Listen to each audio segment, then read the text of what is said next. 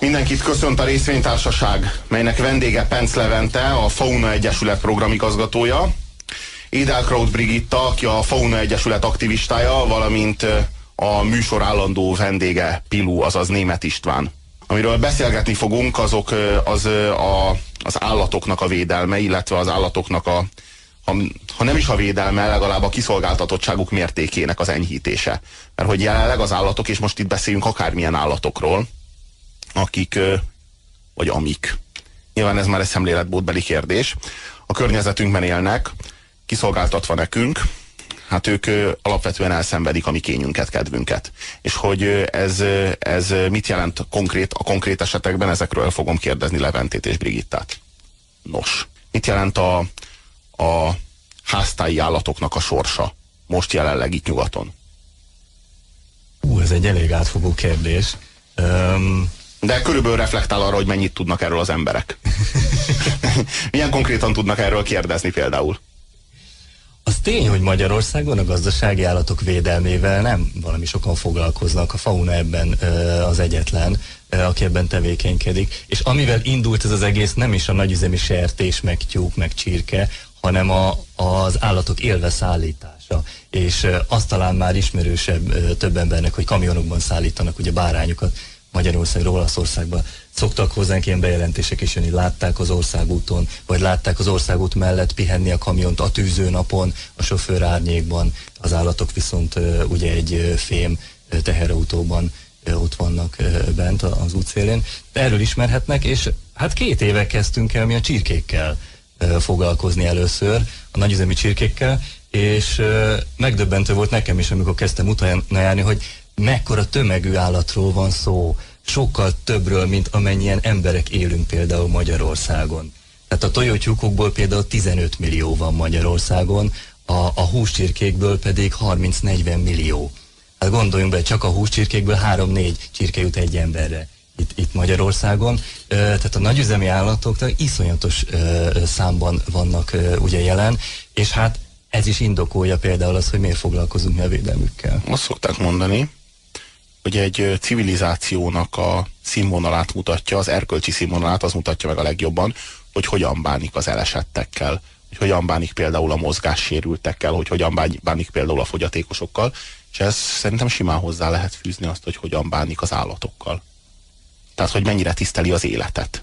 Így van, ezt, ezt egyébként maga Gandhi fogalmazta meg, nem tudom, hogy esetleg az, az, az ugrott be esetleg így, így a meg fejedben. Le, meg lehet. Aki, aki úgy fogalmazta meg, hogy, hogy ő, ő, hogy a társadalom fejlettsége azon mutatkozik meg, hogy az állataival hogyan bánik az az adott társadalom. Ugye nagyon szoros reláció van, ez még kevésbé elterjed, például lesz majd őszeri konferencia, pont ma kaptam erről értesítést, nagyon érdekes, hogy embert kínozni és állatot kínozni, az pontosan ugyanaz az attitűd az emberben, és hogy ez a kettő összekapcsolódik egymással. Ez egy nagyon új terület, de már vannak erre is ö, ö, konferenciák, amik elkezdtek erről beszélni, hogy emberkínzás, állatkínzás, ezek összekapcsolódnak, ezek ugyanazok a dolgok.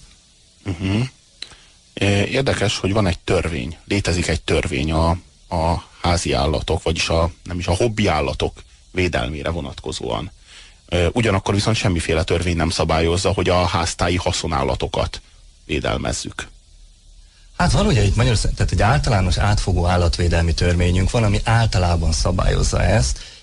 A gazdasági haszonállatok ugye sok részről ki vannak vonva, mondván, hogy hát azokat megesszük, megisszuk a tejüket, megesszük a tojását, és úgymond az, az a bánásmód az legitim, még hogyha az állatvédők az is azt is mondják, hogy bizonyos esetekben az akár kínzás is, gondoljuk a csőrkurtításra, vagy a malacoknak a farok kurtítására. Tehát mi azt mondjuk, hogy ezek nem elfogadható technológiák. Várja, arról van szó, csak hogy értse a hallgató, hogy, a, hogy még életében a baromfiaknak a csőrét azt letépik, vagy levágják?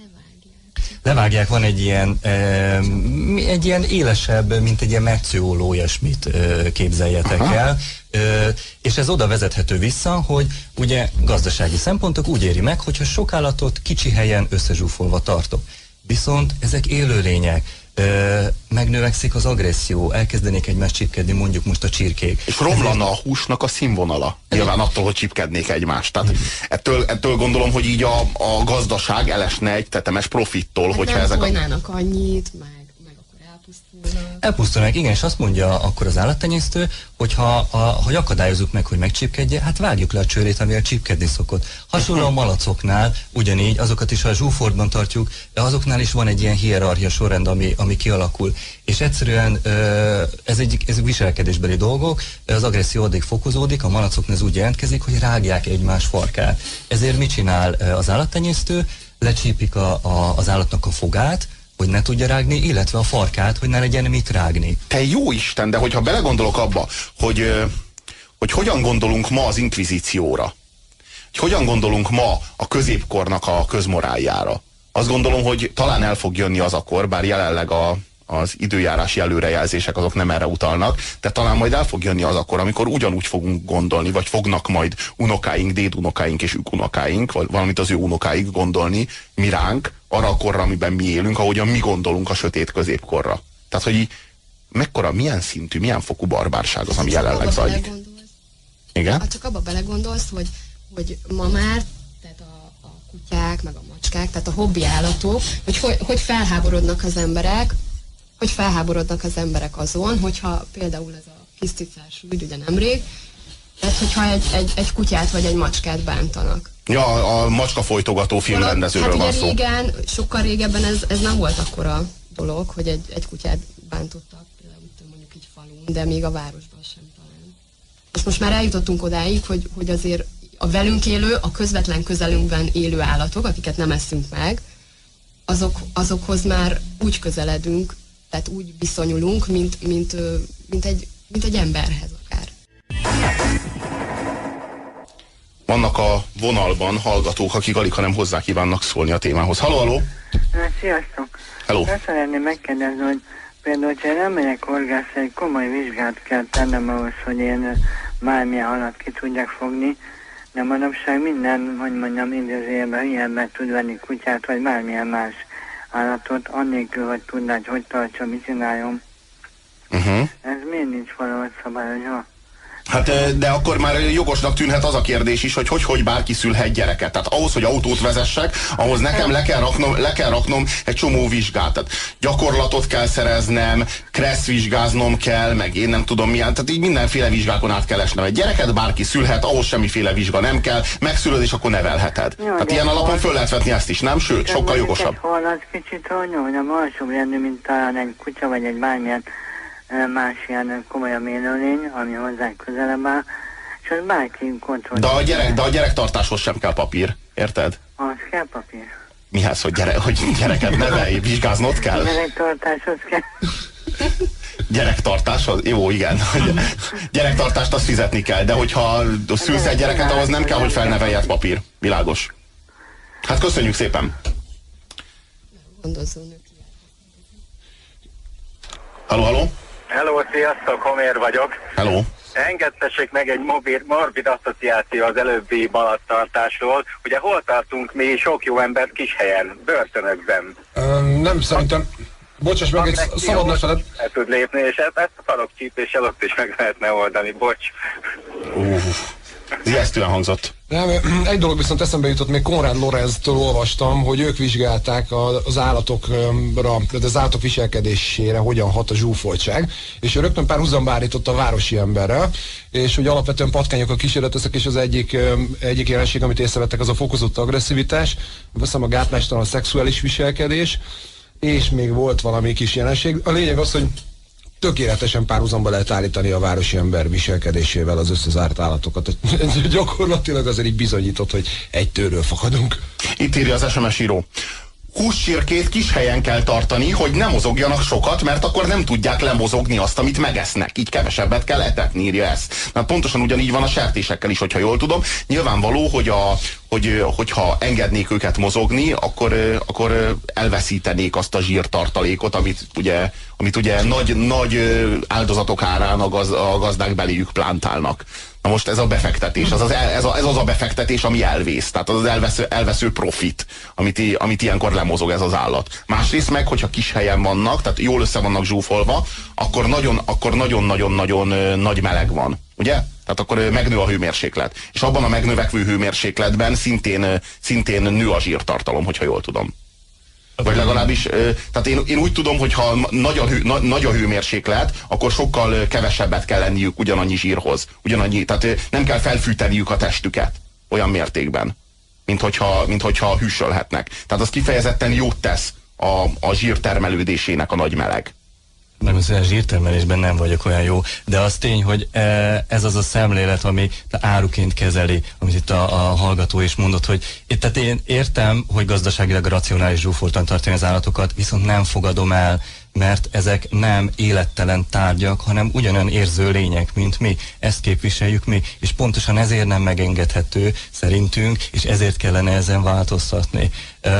Persze, tehát gazdaságilag nagyon racionális lenne például gyerekekkel dolgoztatni, meg, meg, meg, akár, meg ne, akár... Ne használjunk feltételes módot, hadd kérjem ezt. Gazdaságilag racionális. Roppant racionális. És elfogadott. Igen, és, és, és népszerű. Egy dologra vigyázni kell, hogy ne a közelünkbe, tehát ne a fehér ember közében, hanem jó messzire Ázsiába vigyük el, nem látjuk, nincs, csak az olcsó, olcsó cipő lesz a végén. Ja, ja, ja, és az olcsó cipő, a Nike az mindig népszerű és jó. És trendi.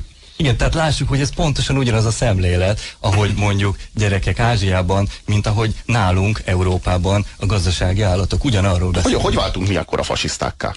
Ez egy jó kérdés. Hogyan? Hogy történt ez? Hol történt ez? Mikor történt ez? Hát ugye ezt azt mondják, hogy a, hogy a második világháborúra vezethető vissza, most nem fed, úgy, úgy, a, úgy a fasizmus, hanem uh, az, a, az a következmény, hogy élelmiszer hiány volt. Uh-huh. Akkor indult el a nagyüzemi tartás. Akkor volt az, hogy nagyon kevés volt az élelmiszer. Előtte minden állat háztai, háztai volt? Gyakorlatilag igen, Európában is uh, az volt a, a, sőt kizárólag az volt, mint ami ma a harmadik világban még mindig domináns, hogy kisméretű családi gazdaságokban állítják elő húst, tejet, tojást. Nálunk is ez volt, a második világháború után kezdődött a nagyüzemeknek a létesítése, az intenzifikáció, a szelektív tenyésztés, kezdték el kiválogatni a legjobban termelő tehén. Majd amikor később a technológia megengedte a 70-es, 80-as évektől, akkor már genetikailag is beavatkoztak, hogy még jobban fölpörgessék. Például, ha a csirkékre utalok, hagyományos módon 80, 85 nap alatt éri el azt a bizonyos vágósúlyt, a grill csirke az a 2 kilót.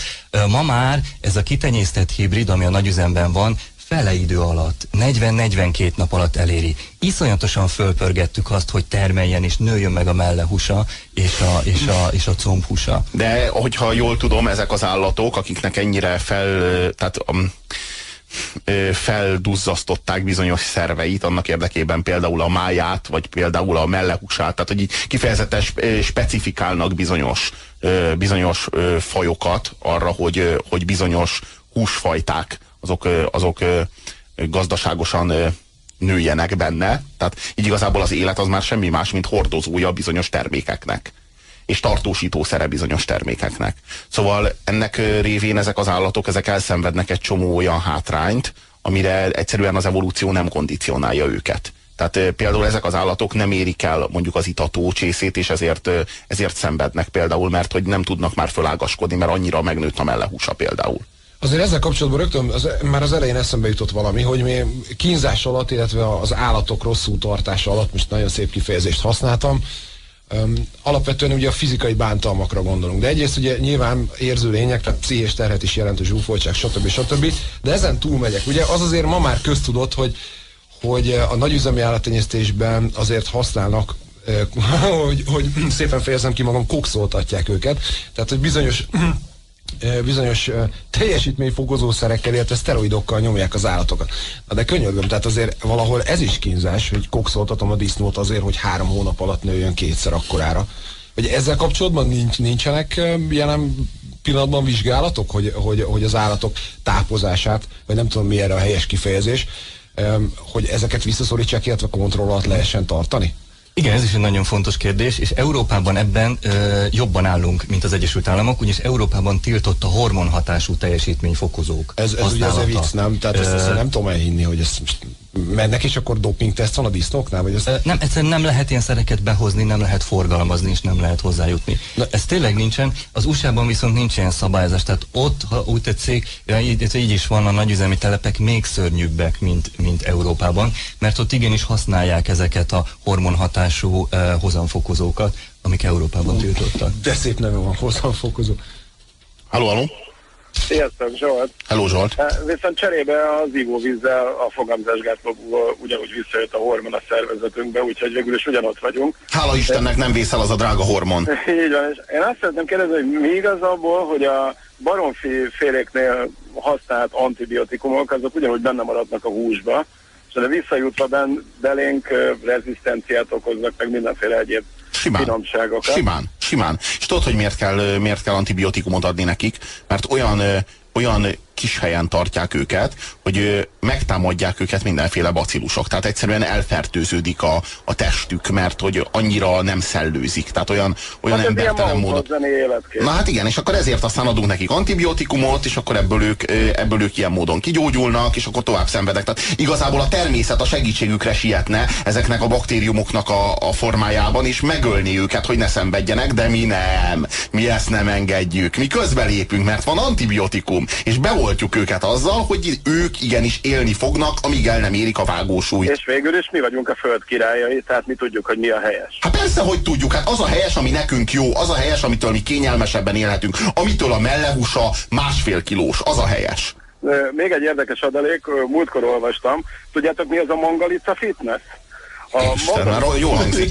Igen, hát ez saját elnevezés, meg nem szabadalmaztattam. A mongalicákat ridegtartással tartják, ugye nem nagyüzemű körülmények között, és akkor lesz igazán finom a húsuk, ha sétálnak, ha mozognak. Na most hát ezek lusták, és azért azt találták ki, hogy sót nyalatnak velük, és a, a hízlad a másik végében van az itató. Tehát körforgásszerűen a ki, kiszomjaztatott állatok körbe-körbe mennek, hogy folyadékhoz jussanak. A, a nap, nap 24 órájában.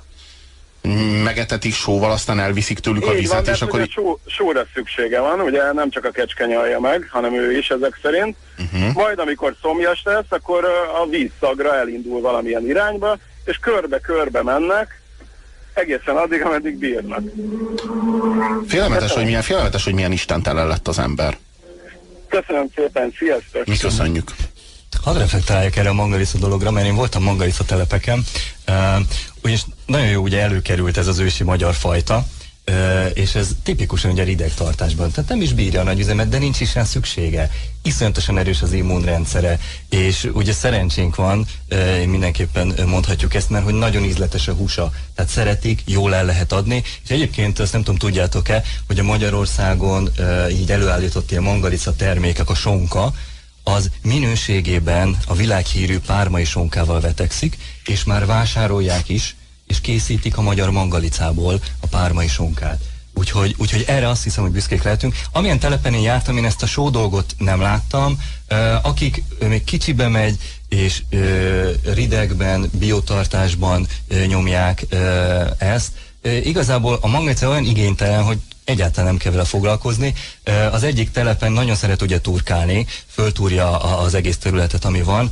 Még arra is használták, hogy a, a növénytermesztéssel összekapcsolják, hogy a karámot azt mindig vitték arrébb, ahol éppen föl kellett szántani a földet.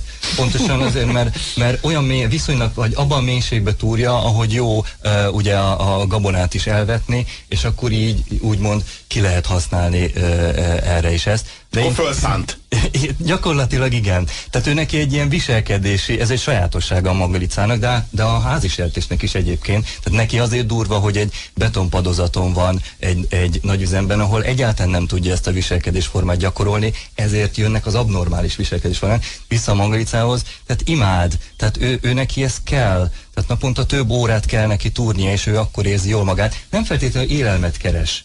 Ez egy ilyen sajátossága ennek az élőlénynek, a turkálás. Hát akkor még lusták, mint ahogy. Egyáltalán nem, sőt a házi sertés nem is koszos állat. Tehát, hogyha megfelelő körülmények között van, ahol mindent ugye gyakorolhatja minden viselkedési formáját, ő kifejezetten tiszta állat. Még véletlenül sem végzi a dolgát ott, ahol alszik, igen, erről olvasgattam egy-két dolgot. Egy apró kér- kérdés itt eszembe jutott. Hát Az, ha a gazdasági szempont szerint közelítjük meg az állattartást, ha ha nem nagy üzemi állattartás, visszatérnénk a hagyományos állattartásra, az, a, azzal kapcsolatban vannak vizsgálatok, hogy ez mit jelenten anyagiakban? Tehát gyakorlatilag mennyivel lenne drágább a, a disznó, mennyivel lenne drágább a csirkehús abban az esetben, hogyha normális, élhető, állathoz méltó körülmények között tartanánk őket. Én még ilyen tanulmányt vagy vizsgálatot nem olvastam, de szerintem nem is készítettek ezek hipotézisek lennének, tehát feltételezések, nem valósult ez még meg. Hát- Ugye azt szokták mondani, szabad neked, azt szokták mondani, hogy, hogy de azért van szükség a nagyüzemi tartásra, mert hát különben hogy etetnénk meg ezt a 6,5 milliárd embert ezen a földnevű bolygón. Hát de 4 milliárd nem eszik. Na igen, tehát egyrészt ugye ott van az éhezés, tehát szerintem rosszul van kérdés föltéve. Az egyik, amire igen, pont te utaltál most ebben, hogy szerintem rosszul van elosztva. Az elegendő élelmiszer van, csak itt az elosztással van a gond, hogy az északi országok igazából túl sokat esznek, és a déli országoknak pedig kevesebb jut. Ez az egyik. A másik pedig, hogy ö, tényleg sosem próbáltuk ki, hogy ennyi embert más típusú rendszerben etetni. És, és én azt gondolom, hogy már miért ne lehetne, ahogy korábban működött igaz kisebb létszámnál, de hát a kisméretű családi gazdaságoknak a rendszere. Mint említettem, a harmadik világokban most is ez domináns. Tehát oké, okay, hogy Brazília is már kezd az ilyen nagy marha telepekkel ugye uralkodóvá válni, a nagyüzemi telepekkel, de még ezekben az országokban is a 80-90 százalékban a, a családi gazdaságok dominálnak. És, és lám mégis el tudják látni rendesen azt a lakosságot. Ez egy másfajta gondolkodásmód, amikor kicsiben és helyiben gondolkodunk, mint hogy nagyban és globálisban. Tehát ez, egy, ez inkább egy szemléletváltást kíván meg. Azt jól érzem, hogy, hogy a, a termelékenységgel kapcsolatos hatásfokvadászat, ha lehet így, kifo, lehet így fogalmazni, akkor ez már régen túl van a racionalitáson. Gondolok itt arra, hogy a mezőgazdaságon azon már tökéletesen látjuk, hogy már réges-régen sokkal többet tudunk termelni, mint amennyit valaha is meg tudunk enni, mint, illetve mint amennyit valaha fogyasztani tudnánk. De azért Afrikának nem, nem jut azért. Nem, az, nem, nem adunk, azért nem, nem adunk, nem, nem. nem attól függetlenül még, még énkezett kukorica, hajrá, most mert tök jó, egy hektárról ellátjuk egész Európát kukoricával, csak felmerül bennem egy kérdés, hogy tehát ez a racionalitáson túl van. Minek? Azért mert, a ter, azért, mert a termelékenység démon az megszállta a tudatunkat. Erről van szó. Tehát egyszerűen a termelékenység jó önmagáért. A nagy, a, tehát növekedés, növekedés igen. Ez, nem, ez, Robi, ez nem, nem így van, nem így van. Ez azért jó, mert ez a fejlődés kulcsa, és ha fejlődünk, azok az emberek, akik felszabadultak a mezőgazdaságban, elmehetnek marketing menedzsernek. Tehát a gazdaság teljesen más területein találnak majd maguknak. És ez miért jó? De ez is egy senki nem tudta megmagyarázni, ez, ezért... De ez is félelmetes, de, de, ez, de ez, is egy, ez is egy szörnyű sötét démoni baromság. Kitalálták azt, hogy a, a fejlődésnek a kulcsa az az, GDP. hogyha, hát igen, és hogy a mezőgazdaság az alapvetően egy ilyen sötét fejletlen szektor, amit gépi, gépesíteni kell, és minél kevesebb ember dolgozon a mezőgazdaságban, mert az a fejlett mezőgazdaság. Tehát ez a, ugye gondolom, hogy a háztáiban sokkal nagyobb, ö, nagyobb a munkaerőigény, mint, a, mint ezekben a hogy hívják ezeket? Nagyüzemi, nagyüzemi, a nagyüzemi, nagyüzemi állattartásban. Tehát ott nyilván sokkal kisebb a, a munkaerőigény. Mondjuk az állatoknak a, a körülményei azok összehasonlíthatatlanul rosszabbak, de hát ez kit érdekel. A fejlett mezőgazdaság, ami gépesítve van, és nem csak a, a, a növénytermesztés van gépesítve, hanem értelemszerűen az állattartás is gépesítve van, tehát futószalagon gyártjuk a húst értelemszerűen. Csak hogy ezek élőlények, hogyha jól tudom, a legutolsó kutatások szerint még élőlények. De egyébként készülnek a legfrissebb felmérések is. Beszélgessünk egy kicsit a libatömésről, mert hogy Magyarország az libamáj nagy hatalom, és a libának a mája az attól lesz olyan nagy, hogy azt jól megtömik a libát. Mert hogy a máj az egy méregtelenítő szerv. Minél több táplálékot visz be, értelmszerűen annál több mérget visz be az az állat, és a máj az annál nagyobb szerephez jut az állat szervezetében. Értelemszerűen, hogyha nagyon jól megtömik, tehát annyit adunk a libának, amennyit a liba magától már nem enne meg, mert nem überműtig az a liba, tehát az a liba, libának is megvan a maga étvágya, meg a maga teltségérzete, de hát a liba teltségérzete az nekünk nem termel profitot. Ugye a liba teltségérzetét azt legjobb, hogyha így a, a rendszerből kiiktatjuk. Ezért aztán a legjobb, hogyha nem bízunk a libára azt, hogy mikor van új, ő jól megtömve, hanem ezt a, mi, mi a saját kezünkbe, kezünkbe veszük ezt a folyamatot, és a liba ugyan már ne táplálkozon, hanem őt, e, ő belé, belé tolunk egy, egy csövet, és akkor azon a, csöv, az, azon a csövön keresztül megtöltjük a libát. És akkor a liba ezt gondolom, hogy így elemészti, és attól a mája ilyen háromszor vagy négyszer akkorára dagad.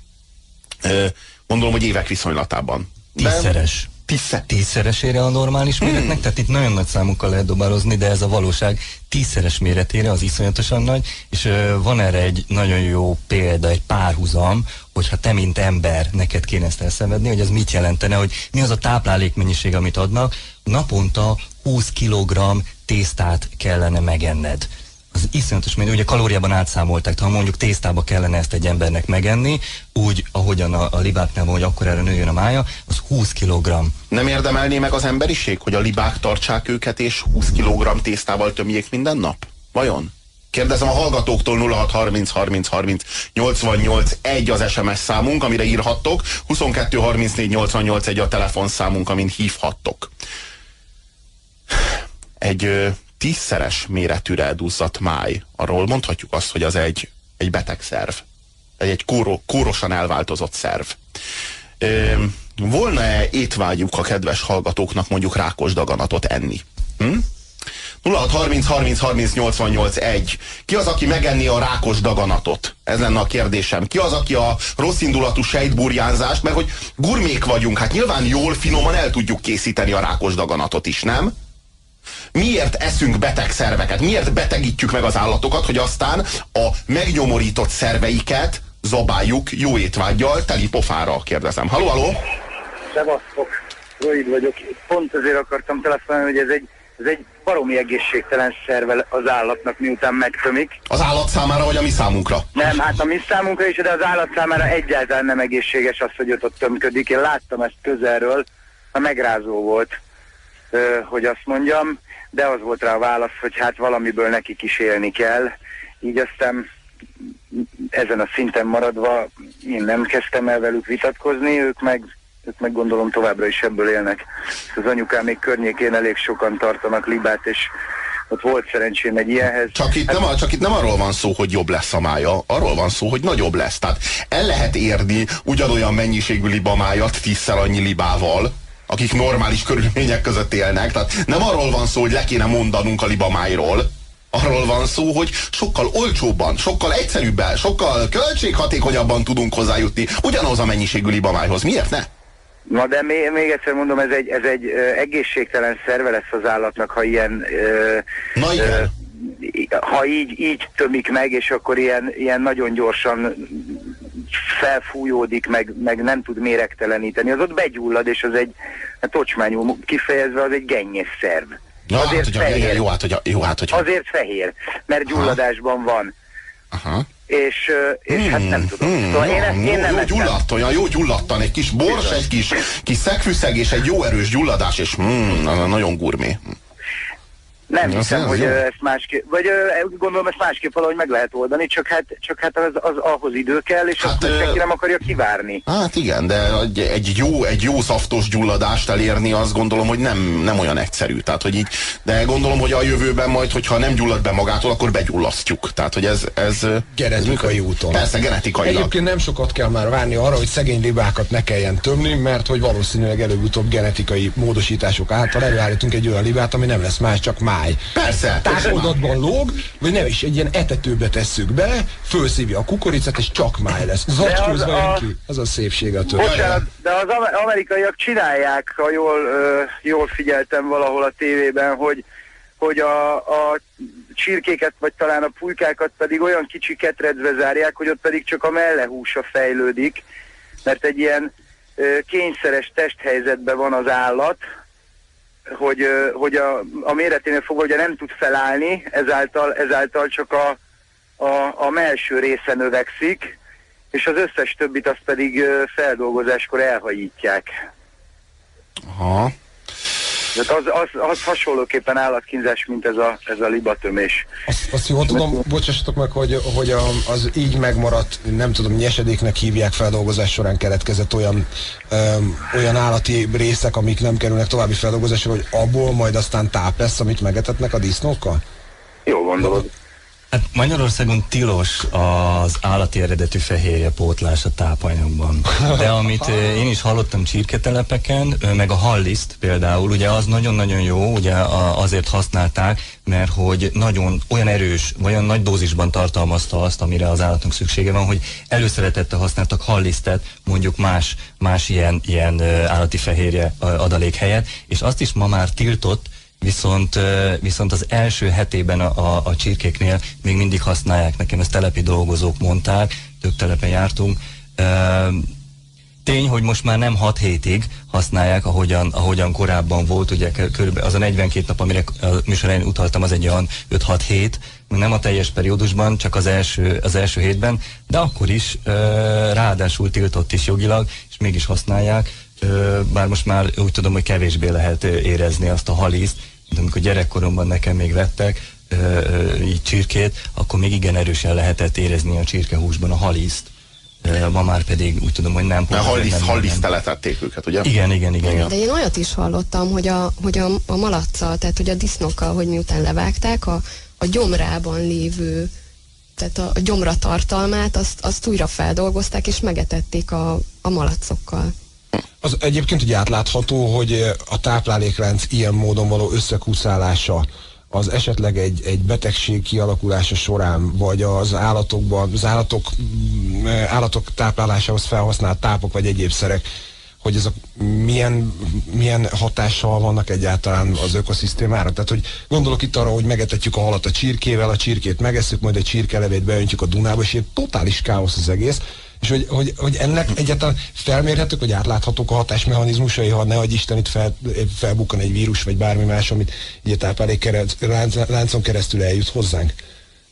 Hát nem hiszem. Tehát ugye vannak ökológusok, vizsgálnak ökoszisztémákat, de hogy, de hogy ennyire részletes, egyszerűen annyira komplex, mondjuk egy ilyen ökológiai rendszer lehetetlen is minden ilyesmit megvázni, meg, megvizsgálni, de gondoljunk arra, hogy például hogyan növekszik az allergiás megbetegedések száma.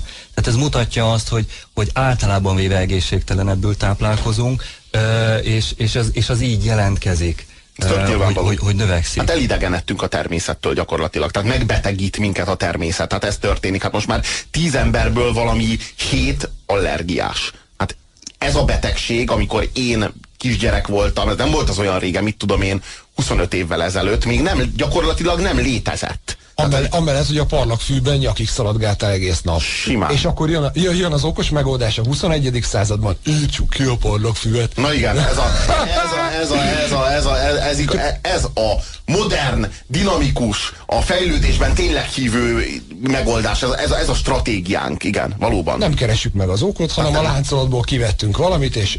Hát világos, a tüneti kezelés, de ez az egész civilizációnak, a, a, tehát a, ez a megoldás, tehát a, a, a globális felmelegedést is hogyan akarják megoldani, úgy, hogy, hogy folytatni kell a technológiai fejlesztést, és akkor ez a technológia ez majd eljuttat minket arra a tudásszintre, hogy képesek legyünk kezelni ezt a folyamatot. Tehát igazából én tudod, hogy mit látok, hogy mi zajlik, és ez egyébként jó példa minden ilyesmire.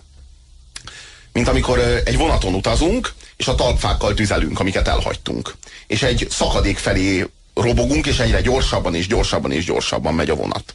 És az nem az a stratégia, hogy mondjuk el kéne kezdeni így fékezni, és lehetőség szerint így, így megállítani a vonatot, vagy valami stratégiát kidolgozni, vagy mit tenni, fogni a, fogni a, a, a vasúti kocsiknak a berendezését és azokat kidobálni a mozdonyból a vonat elé, hogy esetleg megálljon, hanem fel kell fűteni a kazánt olyan hőmérsékletűre, hogy a kazán hőmérséklete lehetővé tegyen nekünk egy olyan kémiai, ö, kémiai lehetőséget, tehát ez a, ez, ennek a kazánnak a hőmérséklete lehetővé tegyen a mi számunkra egy olyan laboratóriumi ö, körülményrendszert, amelyben létre tudjuk hozni majd a megoldását ennek a dolognak, hogy mi, mi, mi ne zuhanjunk bele abba a bizonyos szakadékba. És ebben vallásosan hiszünk, hogyha ez a kazán eléri a 4200 fokot, akkor 4200 fokon mi képesek leszünk kialakítani egy olyan anyagot, vagy egy olyan mechanizmust, egy olyan technológiát, amelynek a révén mi a vonatot egy csapásra megállítjuk. Ez, ez, de ez gyakorlatilag ez egy, ez egy vakhit egyébként, de a civilizációnk az így kezeli azt a mérhetetlen válságot, amelyben van. És amelybe folyamatosan sodródik bele. Azt hiszem ez a delta effektus a Kudlik Julival, amikor majd a tudomány megválaszolja a jövőben ezt a kérdést, és ebben hisz mindenki. Holott olyan kérdésekről beszélünk, amire már réges-régen apáink megtalálták a megoldást, csak büszkeségből nem lépünk vissza ezekhez a módszereket, mondván, hogy ez nem elég fejlett De nem megoldás. biztos, hogy büszkeségből szerintem, szerintem arról is van szó, hogy, hogy a, az emberek, ö, tehát hogy persze így tudják, hogy környezetszennyezés, meg az állatok védelme, és így elviekben ki is állnak mellette, de amikor arról van szó, hogy, hogy neki emiatt le kéne mondania valamiről, akkor azért már nem biztos.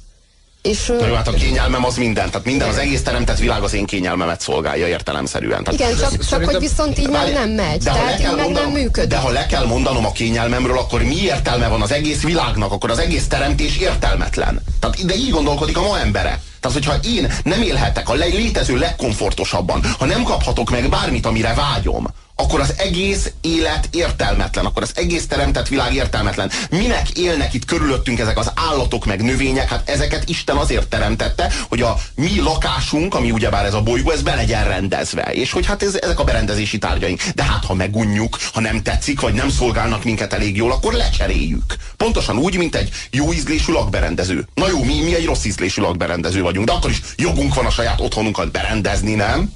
Na hát így gondolkodik körülbelül az ember. Nem, én Tehát- inkább úgy, úgy látom, hogy úgy gondolkodik, hogy, hogy úgy van vele, hogy én miért mondanék le valamiről, amikor az összes többi mellettem meg nem. Tehát, hogy én magam úgysem tudok rajta változtatni, tehát, hogy miért is csinálnék. Elviekben egyetértek vele, igen, tök jó lenne, de én nem fogom behúzni az én kis kézifékemet, mert az összes többi úgyse húzza be, akkor meg semmi értelme. Nem, senki sem a saját Tehát, hogy valahogy nem jutunk el odáig, Senki hogy viszont sem. mindenkinek hozzá kéne raknia, és nem mindig, nem mindig a nagyobbakat hibáztatni. Nem, nem magából vezeti le senki sem ezt. Igen. Szer- Szerintem az egyén felelősséget azért én nem látom ennyire egyértelműnek. Tehát amikor a kör, persze, tud- tudom bizonyos technológiákról, tudom bizonyos folyamatokról és eszközökről, hogy nem jó, hogy káros, hogy lehetne másképp is, de egyszerűen nem adják a kezembe az alternatívát, akkor nem fogom megtenni, és ez szerintem tök elemi tulajdonság. Tehát ne abból induljunk ki, hogy Lajoska, aki nem költözött ki a csirkefalmra, és nem biogazdálkodik, és nem dobta el az autóját, az nem érez felelősséget a világ sorsa iránt. Nem így van. Szerintem nem De- így van. de nem- nem az alternatívákat, nem, tehát ott tartunk, hogy, ez, hogy, hogy az ember nem áll. Azon kívül, hogy a, a saját picike kis világában képes lenne ugyan bizonyos mértékben dönteni, de igazából a, a, a teljes alternatívát, vagy a, a teljes megoldást nyújtó alternatívák nincsenek előtte, és nincs még a lehetősége mm, sem arra meg, hogy, hogy ezeket az alternatívákat magához ragadja, illetve hogy ezeknek a lehetőségeit feltárja. Könyörgem, egy olyan világban élünk, amikor nem dönthetsz a sorsod felől még olyan szinten sem, hogy az autódba kikötöd azt a piros ledet, vagy nem, mert már ahhoz sem nyúlhatsz, mert olyan a technológia. Most, most ezen nem ez, de ez így van. De tényleg. Semmi beleszólásod nincs már a tárgyakba sem, amik körülvesznek. De igen, Nem de abba, abba van beleszólásod, hogy mit veszel meg. Tehát, Na, hogy, a hogy mit fogyasztás. Ez az vásárolsz. egyetlen szabadság. De egyébként ez az egyetlen de igen, szabadság. de, de, úgy, de ezzel tudsz csak szavazni. Igen, Tehát de már igazából szerintem a szavazás az nem az, hogy elmegyek négy évente és így leszavazok, hanem az az igazi szavazás, hogy elmegyek a boltba, és a boltban megnézem, hogy mit vásárolok meg, megnézem, hogy, hogy milyen összetevők vannak, hogy az egy környezetbarát termék, ha- hogy az hogyan készült Illetve, hogy el. állatokat kínosztak-e ahhoz, hogy Igen, elkészüljön. tehát hogy, hogy, hogy ezek azok a dolgok, amiben valóban beleszólhatok, és az, hogy a környezetemben ezeket, ezeket a termékeket keresem, hogy igenis, hogy, hogy elmegyek, és azt mondom, én például, én például ott hagytam a fodrászomat, mert olyan, olyan anyagokkal dolgozott, amik nem állatbarátak, tehát hogy tesztelték őket állatokon, elmentem egy másik fodrászhoz. Megmondtam neki, hogy én azért jövök el onnan, mert ez a probléma. Nem csak élelmiszerekről van szó, hanem kozmetikumokról is. Igen, mindenféléről. Tehát, hogy, hogy, és hogy a környezetembe is oda megyek, és megmondom, hogy én, én ezt szeretnék, mert hogyha nem mész oda soha a kisboltba a boltoshoz, hogy te, nem tudom, te mondjuk háztáji húst keresel, tehát olyan húst, ami nem ilyen nagy üzemekben készült, akkor ő soha nem fogja megtudni, hogy erre van kereslet. De ha odamész és megmondod, hogy neked ez kell, hogyha már mondjuk tíz ember oda megy, akkor azt fogja mondani, hogy hát akkor, akkor mégiscsak valahonnan megpróbálok beszerezni ilyen húst, mert, mert, mert most már tizen keresik, és ez a tíz át fog menni valahova máshova. Na jó, de- de csak így Én- tudod nem, rászorítani. Igaz, igazá, igazából az a baj, hogy ez a mechanizmus, amiről beszélsz, hogy a forintommal szavazok, az pontosan a nagyok játékszere, és pontosan ennek ennek a szisztémának Hát, hogyha kiszolgáltatod aminek- magad a marketingnek. De Hát nem Robi, csak a marketing de- alapján de- dönthetsz. Én már szkeptikus vagyok mindennel kapcsolatban, tehát az a biomarha hús, am, am, amire ráteszik egy piros csomaggal, hogy, hogy ö, reciszled a csomagolásra, és ugyanolyan nejlon zacskó, mint a mellette lévő, ami nem. Tehát én nem hiszem el, ami rajta van, nem láttam, nem tudom, és lehet, hogy ez az én kis hülyeségem, meg szűklátókörűségem, de én ezektől félek. Ugyanis azok az eszközök, ami, amik által te a kontroll gyakorolhatnád ezzel a, a forintommal szavazók kérdése, vagy, vagy me, megoldással, ezek is azért nem működnek, mert maga a rendszer dobja ki ezeket az, ezeket az állítólagos megoldási alternatívákat, hogyha én olyan termelőnek adom a pénzem, aki ilyen meg ilyen dolgokat termeszt, de nem tudod, nem látod, ez is fogalmad nincs, hogy hol csapódik le az egész, és hogy gyakorlatilag ténylegesen jó helyre szavazol-e azzal, amikor a mangalica tenyésztőnek adod a pénzet. De hát uh, itt, itt van például jó példa a tojás, tojás uh, amiről Levente tud majd beszélni szerintem bővebben, hogy, hogy, hogy ezzel milyen eredményeket értek már el az állatbarátok ezzel kapcsolatban. Tehát, hogy Igen, de mielőtt a tojásra még eh, általában az eszembe jutott erre reflektálva, hogy itt jön be a szerepe a, a hiteles minősítő szervezeteknek. Meg itt jön be például a civil szervezetek szerepe. Mit értek az első alatt? Azt, hogy ha van bio, hogy az tényleg egy olyan, egy nagyon jól kidolgozott rendszer legyen, ellenőrizik. Magyarországon két minősítő szervezet van, meg lehet nézni évekre visszamenőleg. Hát az egyiknek ugye nagyobb múltja van, mint hát az egyik, az csak azt hiszem két-három éve alakult, a másik viszont már azt hiszem közel tíz éve. Meg lehet nézni, hogy, hogy voltak-e botrányok belőle, hogy tényleg hogyan tartották, tényleg betartották a bioelőírásokat, stb. Kialakul egy hitele egy védjegynek, és ha az rajta van a terméken, már engem irányít. Ez az egyik, a másik pedig a, a civil szervezetek, akik mondjuk ilyen fogyasztást vagy tudatos vásárlást monitorozzák. Nagyon sok ilyen lista készül, fekete és fehér listák cégekről, a kozmetikumok talán a legismertebb, de, de más területeken is. Hasonlóan etikus befektetésről, tehát már nem csak akár az élmiszerről beszélhetünk, már ilyen listák is vannak, Magyarországon, a mi régiómból még nem, én úgy tudom, de hát nyilvánvalóan, amit bejönnek ezek a lehetőségek hozzánk, hogy például olyan bankot is választhatsz már befektetésnél, amelyik kifejezetten figyel arra, hogy, hogy etikus legyen az a befektetés, már itt van a lehetőség. Ezek még mindig lassabban szivárognak be hozzánk, és amit a Góca mondott, a harmadik szerintem a, a, az egyéni tudatosság. Tehát, hogy ha téged ez igazán zavar, akkor, akkor te elkezdesz kutatni lehetőségeket, és akkor te aztán igazán tudatos leszel, mert te oda fogsz figyelni, és nekem van személyes tapasztalatom is, én ebben hiszek is, de mondom, én magam is megtapasztaltam, meg másokban is ezt látom, hogy a példa. Én szerintem egyetlen egy dolog számít, a személyes példa.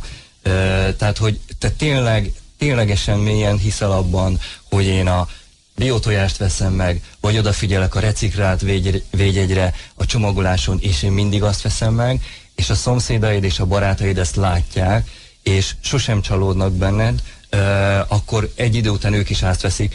Én ezt tapasztalom a saját környezetedben. Olyan vagy, mint, egy, mint mondjuk egy láng, ami aztán így kisugárzik. Csak ehhez az kell, hogy te hiteles legyél, és mindig ugyanígy csináld. De hát ha hiszel benne, akkor ez egyáltalán nem nehéz. Még a bióhoz hadd mondjak egy mondatot, hogy mert tehát, hogy az sokszor így összekeverik, tehát amikor így állatbarát termékről beszélünk, akkor rögtön bejön ez a bió, tehát hogy ez a kettő nem feltétlenül ugyanaz.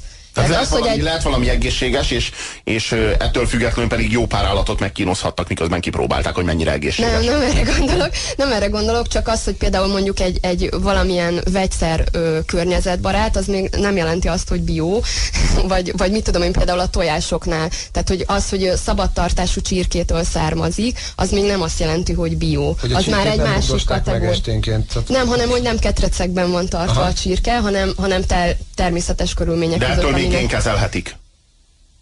Hát nem, vagy a tápanyag, vagy a tápanyagban például lehetnek olyan adalékanyagok, amit Igen. mondjuk a bió már nem fogad el. Igen.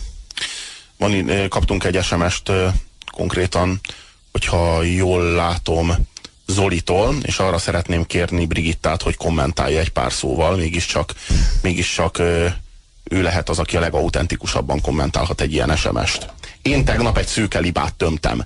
Nem úgy nézett ki, mint aki szenved. A májának pedig semmi baja, csak fehér, írja Zoli. Most provokálsz, Robi? De, Át akarsz de, menni a feminista témára? Vagy én csak kíváncsi vagyok arra, hogy hogyan reagálsz egy ilyen SMS-re. Hát én, ilyen SMS-re nem. Most mit reagálni kell? Nem reagálsz egyáltalán?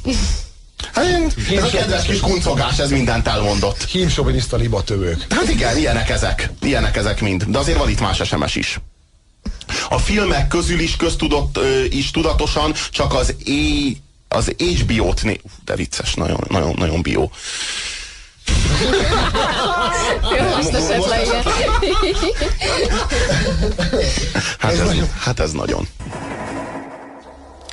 Hallgatóknak tudniuk kell, hogy Brigitta amellett, hogy állatvédő, ő Na jó, nő, ez nővé, nővédő is, és én, én kizárólag azért olvastam fel ezt az SMS-t, mert azt gondoltam, hogy vért fog hányni, és az ilyen a hallgatottságnak mindig jót tesz. De, de nem, nem, nem, úgy tűnik, hogy a bekapcsolt, bekapcsolt mikrofonok azok Brigittára nem, nem hatottak inspiráló módon, Zoli pedig itt exkluzál, azt írja, hogy egyáltalán nem is hímsoviniszta, de ezt nem lehetett kiadni, egyébként szerintem De a kifejezetten vicces volt. te mondtad, Robert. Jó, de az SMS az himsoviniszta volt, Zoli mondja, hogy ő nem az. Egy szó, mint száz. Vegyük számba, hogyha egy mód van rá, hogy milyen tartósítási módok léteznek, és tippeljünk, hogy ezek közül a tartósítási módok közül vajon melyik a leggazdaságosabb. Ugye egy nagyon hatékony és nagyon régi tartósítási mód a sózás. Egy másik, talán még hatékonyabb tartósítási mód a vákuumozás. Ez a, a gyakorlatilag az, az oxigén és az oxidációtól való teljes elszigetelése az adott élelmiszernek. A konzerválás is egyébként, bár az sokkal kevésbé egészséges, és nem is tekint vissza akkor a hagyományokra. A fagyasztást is egy nagyon népszerű konzerválási módnak, és egy nagyon régi konzerválási módnak tekinthetjük. És akkor még itt van a szárítás, amikor kiszárítják az élelmiszert, és megfosztják annak víztartalmától, ez is egy roppant népszerű és eléggé régi tartósítási mód. És van egy még újabb, vagy egy még, még sokkal hatékonyabb, és még sokkal népszerűbb, és még sokkal olcsóbb tartósítási mód. Vegyszert neki, Robi. Hát a vegyszer igazából én nem erre gondoltam, de milyen? tart. Ez az élet. Az élet a legolcsóbb tartósítószer. Hagyd élve. És tartós marad a hús. Jesszus. Erre, tehát erre használjuk, tehát ezzé vált az élet a bolygón. Ez, erre használjuk az életet. Hogy persze, aki úgy gondolja, hogy, hogy az élet így igazából az élethez nem kell hozzárendelnünk semmiféle plusz spirituális értéket, vagy méltóságot, vagy így igazából ezekben nem hisz. Ő hatékonyan alkalmazza, gondolom, az ilyesmit. De hogyha valamennyire is idealisták vagyunk, és ez nem feltétlenül jelenti a templomba járó vallásosságot, nem csak valamiféle ideát hozzárendelünk ez, a, ez az élethez, ami itt zajlik bennünk, illetve körülöttünk, akkor kell, hogy érezzünk valamit ez iránt a dolog iránt. Hogy tartósítás formáját ölti az élet nevű képződmény. Halló, halló! Sziasztok, Kurszán vagyok. Ja, kihagytad a leg, egyik legrégebbi és legfinomabb tartósítási módot a füstölést. Igen, a füstölés. Tudtam, hogy ugye? valamit kihagyok. Valamint az életbe tartásra szeretnék még hozzászólni. Annó nagy ügyes világfelfedező hajósok, ugye az életbe tartást, mint tartósítási módot használták, kifogták az óriás teknősöket, hátukra borították, és addig nem vágták le, amíg meg nem éheztek rá, el nem fogyott a kajájuk. Tehát a tartósítási módként az életben tartás nem biztos, hogy a leghumánusabb, mert addig se enni, se inni, se semmit nem adtak neki, mert hogy minek, mert úgyis életben marad a nélkül is. Világos. Valamit De, de egyébként ez is érdekes, hogy humánus, tehát hogy egyébként azt a módot, amivel tök ellentétesen viselkedünk, azt magunkról nevezzük el. Tehát ez is, ez is félelmetes, tehát ez is az embernek a végtelen egoizmusát mutatja, hogy a, a, az ember megkínozza az állatot, és azt úgy nevezi, hogy ez inhumánus. Ez nem, ez nem emberséges. Dehogy is nem, ez az emberséges, ez a humánus. A, találjunk ki egy másik szót arra, mondjuk, ahogyan a természet bánik az élettel, nem pedig az ember.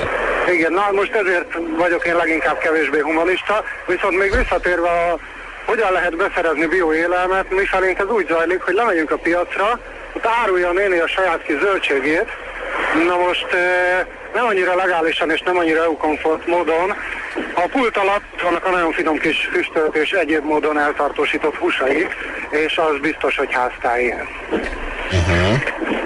Nem mondom, hogy a leglegálisabb, de abban biztos vagyok, hogy az háztály az Azt írja az SMS író, hogy piacra kell menni vásárolni az őstermelőtől.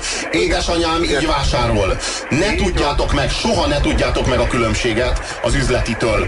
Ezt, ez arra vonatkozik, hogy sosem vegyetek az üzletből, mindig is csak az őstermelőtől. Hát ez igen, ez igen. Tehát azért Amerikában már a kisgyermekek jó része az azt hiszi, hogy a csirke az a szupermarketbe terem a mélyítő részlegbe. Miért nem, nem így van? Hát én azt hiszem, hogy még nem, de már azért Pesteli Margit-szigeti állatkert az kifejezetten erre a célra épült, hogy a kifejezetten csak háztáji állatokat mutat be, hogy a városi gyerek is lássa azért, hogy mit teszik. Hogy néz az ki eredetileg? Szóval köszön- vannak itt problémák. Köszönjük szépen. Köszi szépen, szia. Hello, hello. Hogyha jól tudom, akkor sokszor találkoztok azzal a, azzal a meglehetősen cinikus érveléssel, vagy inkább talán roppant kényelmes érveléssel, hogy annyi ember szenved a földön, annyi ember hajléktalanokat lépünk át az utcán, és kint az utcán élnek, megfagynak az utcán, és akkor ti meg az állatokkal foglalkoztok. Tehát nincsen elég baj, nem, nincs elég szenvedő ember a földön, hogy, mi, hogy, hogy ti az állatokat mentegetitek?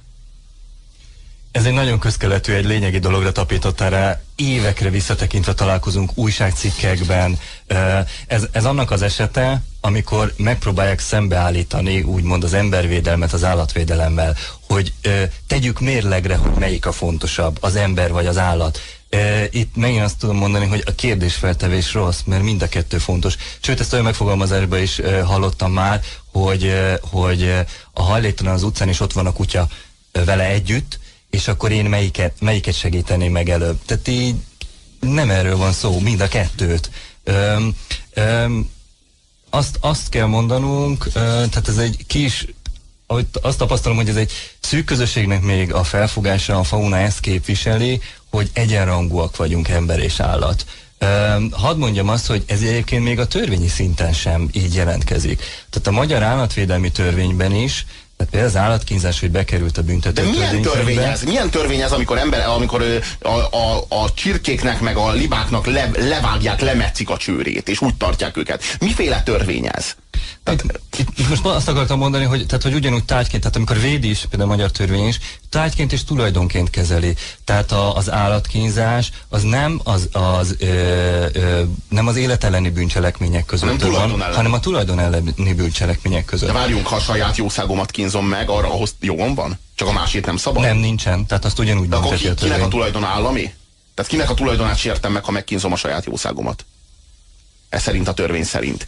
De Ennyire nem meg- vagyok fifikás jogász, de az is büntetendő. De, kül, de különben meg miféle, de, de miféle törvény ez, hogyha közben háztáji állatoknak a csőrét lemetszik? Tehát nem értem. Tehát ez szabályozza a törvény, és mégis ez a gyakorlat? Hát de ebből is látszik, hogy igazából, hogy a törvényben is megjelenik ez a visszásság, hogy, hogy, hogy valahol a hobbi állatoknak a jogait azért mégiscsak jobban védi, mint a gazdasági állatokét, és most nem akarom idehozni ezt, de hogyha már itt a kutyáknál tartunk, de hát hogyha ha belegondolsz abba, hogy, hogy tényleg törvény, törvény van arra, hogy, hogy, hogy nem szabad bántalmazni egy, egy, egy kutyát, de közben meg ott vannak a sintértelepek, ahol milyen körülmények között tartanak állatokat, és ezeket a sintértelepeket, ezeket, ezeket az önkormányzatok, úgy tudom, az önkormányzatok tartják fenn. Miközben a menhelyek, ahol a, ahol, ahol próbálnak normális körülményeket kialakítani az állatok számára, ahol nincsen altatás, ahol nem kínozzák őket, mert állatbarát, állatszerető, önkéntesek dolgoznak, azok, azok ö, ilyen civil, civil pénzekből tartják fel magukat, meg esetleg talán gondolom pályáznak, vagy ilyesmi, de nagy részt inkább ilyen egy százalék, meg ilyesmiből. Tehát, hogy azokat meg úgy konkrétan nem, nem fizetjük, nem támogatják. A hobbi állatok kínzásával kapcsolatban így eszembe jutott az, hogy a, kínzás szó alatt mindig azt értjük, hogy csúnya bácsi megveri, és azokat az egy-két kivét, hál' Istennek kivételes esetet, amikor bestiális módon megkínoznak állatokat. Csak egy eszembe jut, amikor mondjuk egy lakótelepen sétálok, és látom, hogy lehoznak egy Rottweiler este sétálni. Na most azért bennem így tökre fölmerül a kérdés, hogy 40 négyzetméteren tartani egy rotit, aminek a mozgás igénye annyi, hogy az valami leírhatatlan, az nem állatkínzás-e? És akkor rögtön felmerül bennem a kérdés, mert az sem biztos, hogy jó az információ, aminek a birtokában vagyok. Tehát ha naponta kétszer viszed futtatni, akkor nem az? Ah, kétszer 8 percre, Robi. A, a villamos és a busz közé ott a, a 40 centis sávon. Tök jól érzi magát, egyébként végig aszfalton, tehát biztos, hogy jó a kutyának. Fönn meg a szőnyegpadlón. Hát em, végül is teljesen természetes közegében tartott hanem hogy hallomásból, ha- nem tudom, hogy mennyire igaz, hogy több nyugat-európai országban szabályozzák azt, hogy lakásban milyen állatot tarthatsz. Tehát, hogy fajtára le van bontva, hogy, hogy csak kertesházban tarthatsz rotit. Ez létezik? Vagy jó, jó, jó, jók az információim? Hát Nyugat-Európában szerintem igen, itthon a kerületekre van bízva, és ahány kerület, annyiféle. Az egyikben kisebb tilalom, a másikban teljes szabadság, az macskákra, kutyákra vonatkozók a darab számára, az egyikben bármennyit lehet tartani, a másik kerületben mit tudom én, egyet lehet, tehát teljesen összevisszaságon. Polgármesterekre bíztuk, mint a játszótereket. mondjuk Akkor jó kézben vagyok- van. nem vagyok benne biztos, hogy így ezt szabályozni kéne, mert hogy ö, hát igazából így, így a- az állattartó felelőssége megint, hogy milyen kutyát választ, vagy milyen állatot választ magának. Az... Tehát, hogy, hogy én választhatok magamnak egy, egy magyar vizslát otthonra a kis lakásomba, ha, én annak, ha annak a kutyának én megadom azt, amire szüksége van, ha én eljárok vele mit tudom én, kutyasuliba, meg kutyafutatóba, meg rendszeresen, tehát foglalkozom vele, lefoglalom az agyát, meg fizikailag is, és ha, ha az a kutya jól érzi magát, akkor jól érzi magát a kislakásban is. Aha. Um, ha egy kicsit túllépünk a hobbi állatokon, illetve a nagyüzemi állattartáson, azért így a, az országutakat járva autóval így, így felfeltűnik számomra az, hogy, hogy vajon a vadállatokkal kapcsolatos szabályozás, illetve a vadállatokkal kapcsolatos gondolkodásmódunk men- mennyire korszerű, vagy menny- mennyire európai, mert így e, csak egy-egy buta példa jut eszembe, hogy biztos mindenkinek feltűnt már, hogyha ugyanazt az országúti szakasz járja kocsival, hogy van egy szakasz, ahol, ahol gyakorlatilag mindig van elütött sűn, vagy valami, tehát ilyen vadvonulási utak, vagy most a sűndiszt az hülyeség, mert az ugye nem vonul, de mit tudom én, tehát így direkt ugye kijelzik is, hogy, hogy Vadveszély. vadveszély, nyilván azért, mert az őzek ott szeretnek valamiért flangálni. Mert amikor megépítünk mondjuk egy utat, egy felüljárat, akkor gondolkozik valaki azon, hogy most lehet, hogy ketté vágtuk, amit tudom, hogy minek a vonulási út. De, hogy is, sőt, egyébként én David Attenborough-nál láttam azt, hogy vannak állatok, amik úgy pusztulnak ki konkrétan, hogy például bizonyos jószágok nem mennek ki a, a fényre, és csak az erdőben élnek. És azzal, hogy keresztül, keresztül vezet az erdőn egy út, gyakorlatilag annak az állatnak az életterét azt megfeleztük. Gyakorlatilag. És csomószor van, hogy annak az állatnak a tápláléka az átköltözik annak az útnak a túloldalára, és az az állat pedig ott marad. És egyszerűen, tehát ő nem tud. Tehát egy, mit én, egy 20 méteres szélességű út átmenne, és oké, okay, táplálkozhatna tovább a, a gyerekei, az unokái, nem én, 300 generáción keresztül, de nem megy át, mert genetikailag képtelen rá. És kész, és ott hal meg, és ott hal ki adott esetben. Mm. Tehát, hogy ilyenek tömegesen fordulnak elő egyébként. Tehát így millió és egy módon tudunk pusztítani úgy, kipusztítani állatokat, hogy úgy tűnik el a Földről, hogy soha nem tudjuk meg, hogy mi, mi, mi volt az az aktus, amivel okoztuk az ő pusztulásukat. Tehát még csak meg se tudjuk. És ha van egy ilyen David Attenborough, akkor az így utána jár ennek. És akkor az így, így megmondja, hogy na hát ezért történt. Vagy nyilván vannak ilyen tudósok, akik utána járnak, és akkor Attenborough ezt így, ezt így dokumentálja, vagy ezt így megmutatja nekünk. A kutyák vesélye megy tönkre, hogyha nem üríthetnek vizeletet akkor, amikor akarnak, írja az SMS író. Centiméterenként vágtam le a kutyám farkát, mert úgy nem fájt neki annyira, írja, írja Csövi. Hú, ez elég ijesztően hangzik. Én Úgy képzelem, hogy ha centiméterenként vágod le a farkát, akkor az sokkal jobban fáj. Egyébként meg miért Egyetem miért vágtam le a De miért vágta a le? a farkát, de ez is, tehát hogy ez, ez, Hogy esztétikus legyen, Robi, ugyanazért, amiért nagy autót veszel, és ugyanazért, amire elvárod a barátnőtől, hogy tömesse ki. úgy érzed, hogy azért veszel nagy autót, mert kicsi a farkad, mert centinként levágtad. Így- van. Nem, nem, nem, komplexusod van, és nem, nem, De figyelj, figyelj, de egyébként, egyébként ez tök érdekes, hogy, hogy teljesen tárgyként kezeljük az állatokat. Még, még, még ez, a, ez a mentalitás még azokban is benne van, akik bizonyos szinten, akik ugye mondjuk kutyatenyésztéssel foglalkoznak, és akkor le kell vágni a farkát, meg a fülét, mert azért, mert akkor így néz ki jól. És akkor nekem rögtön párhuzamosan beugrik, hogy a barátomnak azért kell szilikonbel, mert így néz ki mellettem jól. És, és, és ebben az a borzalmas, hogy ugyanúgy élőlényekről beszélünk, és tök tárgyként kezeljük. És és a borzalmas az, hogy akik levágják a kutya farkát, fülét, meg stb. stb., azok ráadásul még nem is a rosszabb fajtából valók, hanem állatszerető állattenyésztők. De még mindig ott, szóval, á, nem tudom, hogy visz, visszás az tudom, egész. hogy most már jó, hát sokféleképpen lehet, sokféleképpen lehet az állatokat sz- szeretni. Lehet például jó borsosan, tudod? Jó, jó, jó, jó zaftosan, fokhagymásan, tudod? Az is, az is egyfajta állatszeretet. Nem tudom, hogy emlékeztek-e Töpler Zoltánra, aki, aki azt a kismacskát megfojtotta. És azért az, azután, hogy az a kismacska megfulladt, hát itt az SMS fal az úgy le lett terhelve, hogy az egész szerver leszakadt. De komolyan itt a szerver szobában itt leszakadt az egész. Pontosan azért, mert, mert az emberek azok azt érezték, hogy ez, ez, ezt a ezt a förtelmes ember alatti kegyetlenséget, amit ez az ember előadott, ez milyen undorító. És hát egyébként kétségkívül az. És főleg a, a, a, a büszke gyilkos, aki leforgatja. Tehát, hogy így megfilmesíti. Hát ez körülbelül olyan, mint az ember, tudod, az emberkínzások guantanamo ahol lefotózzák azt, hogy hogyan is kínozták, hogyan is szégyenítették meg, hogyan dörgölték a nem tudom én a, a, a, a mesztelen férfiaknak a farkát, a nem tudom én kikhez, vagy mit. Amikor tudod, nekik az a legrosszabb egyébként a muzulmán férfiaknak, amikor nők szégyenítik meg őket, ez a vallásukból fakadóan nagyon rossz nekik, és akkor ott mutatják a képeket, hogy valami nő veszőzi a farkát valami muzulmán férfinak. És akkor ezeket így lefotózzák, és akkor hát értelemszerűen ezzel, ezzel jelzik a saját hatalmukat, és ezt így haza is viszik, és így mondom, hogy berakják a kis albumba, vagy a kis nebraszkai háznak a falára kirakják, és akkor anyu is örül, mert látja, hogy a fia milyen sokra vitte ezeket a szemétrohadt muzulmán terroristákat, ezeket hogy megleckésztette. Kossuth stb. stb. Az én kicsi fiam egy, egy, egy, egy röpke aktualitással szolgáltál mindjárt ide, nem tudom, hogy hogy jöttek ide a Kossuth Nem, nem, csak a, a, a terrorista, a bankrabló és a, a ja, tom, ja, tomket, az, az, egy, az egy, egy párhuzam, az a Kossuth tériek. Igen, egy, egy elég széles asszociációs térben mozgunk. Na de az állatvédelemre vissza. Szóval, és érdekes módon, a, itt most meghalt egy kis macska, ami persze szörnyű. De ennek a kismacská, ehhez a kismacskához hasonló intellektussal és, és, és gerinc, gerincvelő állományjal rendelkező élő állatok milliói szenvednek nap, mint nap a mi kényünkre, kedvünkre, jó étvágyunkra. Hát er...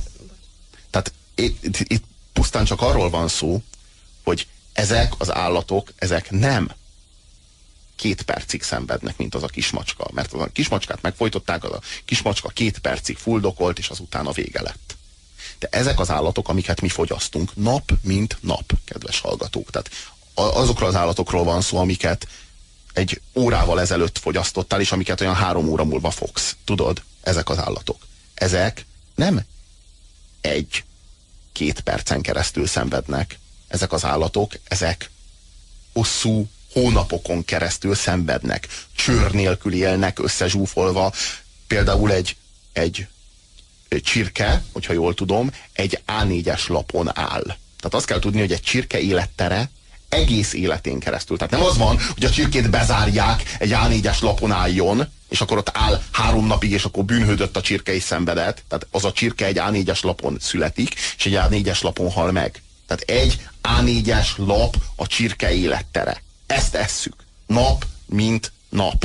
És ezzel kapcsolatban valahogy érdekes módon az embereknek nem olyan nagyon-nagyon kitörő a felháborodása. Érdekes módon, amikor Töpler Zoltán megfojtotta azt a macskát, akkor mi realizáltunk 350 SMS-t.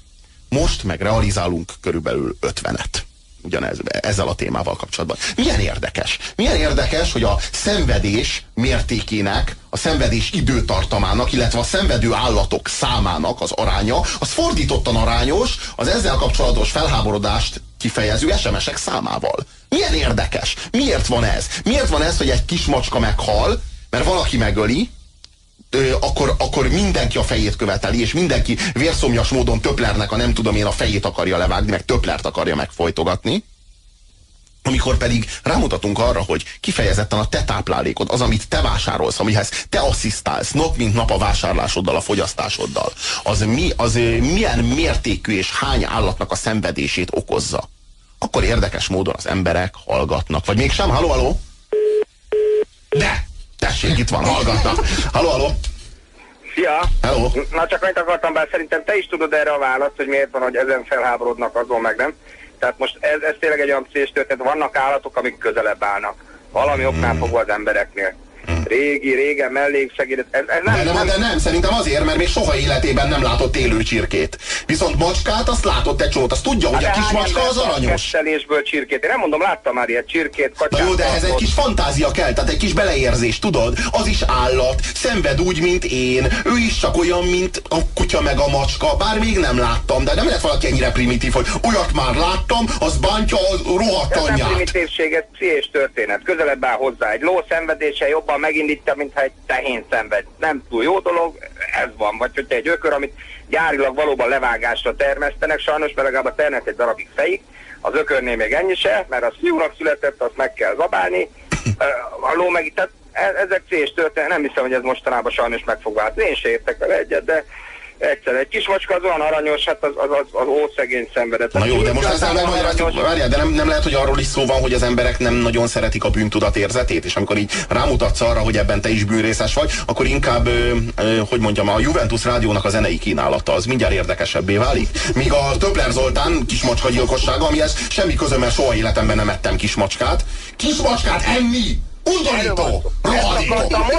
Érted? Ezt akartam, lehet, hogy Kínában, nem akarom bántani, de állítólag, ugye, vannak tagok, valaki nem, de vannak húskutyák, tehát ott biztos más az, és ahogy mondjuk a de, muzulmánoknál, vagy nem muzul, Indiában meg a tehenet, ha megölnéd, sokkal nagyobb bűn volna, mint hogyha nem tudom én mit ölni meg, ugye, tehát mert, mert, mert ott meg ez van benne a tudatban. Nálunk annyi, ezeket gyárilag ezért tenyésztik, nem hobbiból tartják, azért, hogy meg egy független, hogy nagyon nem szeretik ezt látni, és nem is nagyon mutogatják azért, hogy ez hogy működik. Tehát és nézzek, ahol fölakaszgatják, és ott vagdossa a gép a torkokat, meg mit tudom én, tehát azok is frankodó, meg, a, meg az egész úgy, hogy van, vagy hogy egy ököt, ha csak bemutatnák, mikor a taglóval fejbeverik, Jaj. e, szépen, és pedig ez van. Jó, de az a, de az a legkevesebb, amikor megölik. Hát amikor, az amikor, életében, amikor életében gyötrik. A, sőt, nem is, hogy az életében gyötrik, az élete egy merő gyötrelem. Tehát, nincsen, tehát nem az van, hogy az életében volt gyötrede, gyötrelem, hanem hogy semmi egyébből nem, Nem tudom, állt. miért panaszkodsz, azt mondta az uniós, hogy nem ehet moslékot a disznó, tehát azért foglalkozik vele, érted? tehát nem, tehát Jó, azért ja, ja, de így, az, egészségügyileg annyira, ez az unió annyira oda van téve, de tényleg, tehát hogy a, a, a mi élelmiszerünknek a maradékát nem eheti meg a disznó, mert az nem, nem a szabványnak megfelelő. Úgy van, de de a, Tele van adalékanyaggal. Ja, ja, ja. És a végén megesszük a disznót, érted? Amelyik a mi, mi maradékunkat ette. Hát gondolj bele, milyen betegek leszünk tőle. Na, hello, hello. Köszi, szia! Hú, e, itt, e, itt van egy SMS, azt írja, védd a fákat, egyél hódot. E, ne, én egyébként kíváncsi, kíváncsi vagyok Levente véleményére a következő SMS-sel kapcsolatban. Én csak olyan állatot eszek meg, akit a természetben puszta kézzel lenyomok. Hát én ilyen emberről még nem hallottam itt Magyarországon. Esetleg elmesélhetném, Érdekes, hogy tehát így mit, tehát így Telefonáljon kimegy az szerintem. Na jó, Hát abban szempontból, igen, tehát hogyha a, azok az emberek, akik húst tesznek, tehát tényleg ö, nekik kellene mondjuk tartani az állatot, meg nekik is kellene levágni. Hát ugye régen ez volt, tehát a háború előtti ugye az én nagyanyám is mesélt ilyeneket családi gazdaságokban. Tehát ö, ott, ott megvolt ez, a, ez az ember-állat kapcsolat, még akkor is, hogyha megették, de hogy, de hogy mégis ö, törődtek, odafigyeltek, rendesen bántak a, ö, az állattal, és hát akkor vállalt föl. Ö, tény, hogy a mai magyar hát nem csak a magyar, a világban, ugye ez teljesen el van tőlünk különítve, ö, nem ismerjük azt, aki levágja, és hogy visszautaljak erre a kifejezésre, nem tudom, ez, ez eszetekbe jutott már, hogy gondolkodtatok -e ezen, hogy ugye úgy hívjuk ezeket az állatokat, hogy mezőgazdasági haszonállat. Világos. Tehát a háztáj már egy sokkal-sokkal kedvesebb kifejezés. De hogy ez, ez is ugye azt mutatja, kem, teljesen ez jött le, hogy az ember azért érzi ugye tudat alatt, hogy ez nem feltétlenül helyes, és másképpen kéne velük bánni, ezért így pszichológiailag megpróbálja eltávolítani magától, hogy az nem egy társlény, az nem egy élőlény, az egy haszonállat. Tehát megpróbálja ugye társ, Nyersanyag, tárgyasítani. nyersanyag, nyersanyag. Hát a húst, a húst hordozó, hát élet. Na jó, hát élet, hát él, hát mi, mi, milyen élet? Hát nem élet, hát most így, na hát az, hát nyersanyag, nyers hús, na hát most ez még, még nem sütöttük meg. Jó. Forgótőke, forgótőke, Robi, az, Ja, az a biztos. Egyébként, egyébként e- egy gondolat, még azon gondolkodtam az előbb, hogy a lelkiismereti kérdés itt a macskával kapcsolatban, tehát hogy egy birka az valószínűleg nagyságrendekkel többet szenved, amit éppen tegnap megvacsoráztál, mint az a cica az ominózus filmjelenetben. De nekem az a meglátásom, hogy, hogy ez tisztán lelkiismereti kérdés. Tehát amiről nem tudunk, am, amiatt nincs lelkiismereti kérdésed, így kerül a, a bocsánat, a gyermekmunka Kínába, így kerül a, a, a koncentrációs tábor Guantanamo-ba, és így kerül a falu szélére a vágó.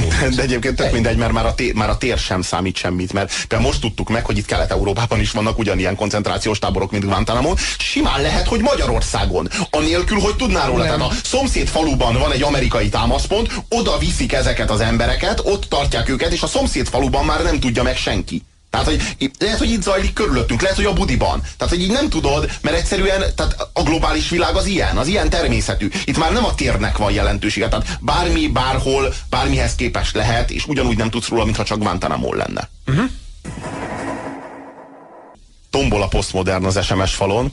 Kaptam három egymást követő olyan SMS-t, hogy ö, 18 óra 5 perckor kapta egy olyan SMS-t, hogy SMS. 18 óra 5 perckor, de 40 másodperccel később megkaptam az SMS 2-t, és 18 óra 6 perckor SMS 3. Ez azért elég kemény, nem? Tehát, hogy valakinek, de ebből is látszik, hogy ebben az országban azért vannak, akik jól élnek. vagy olyan, a gazdaság és nagy a jólét, ahogyan a miniszterelnök mondta. Vagy olyan díjcsomagban van, hogy most már ingyen nyomhatja. Ja. Ja. Esetleg nincs fönn a billentyűzár, és csapkodja a térdét a rögéstől. Csodálatos egyébként, hogy tud mit kell tenni. Hát az a sok barát, az a rengeteg információ, mindaz, amit ő közvetíteni próbál. Beszéljünk egy kicsit a vegaságról, már csak azért is, mert Ebola megírta nekünk, hogy ő nem azért vega, mert nem szereti az állatokat. Nem azért vega, mert szereti az állatokat, hanem azért, mert gyűlöli a növényeket.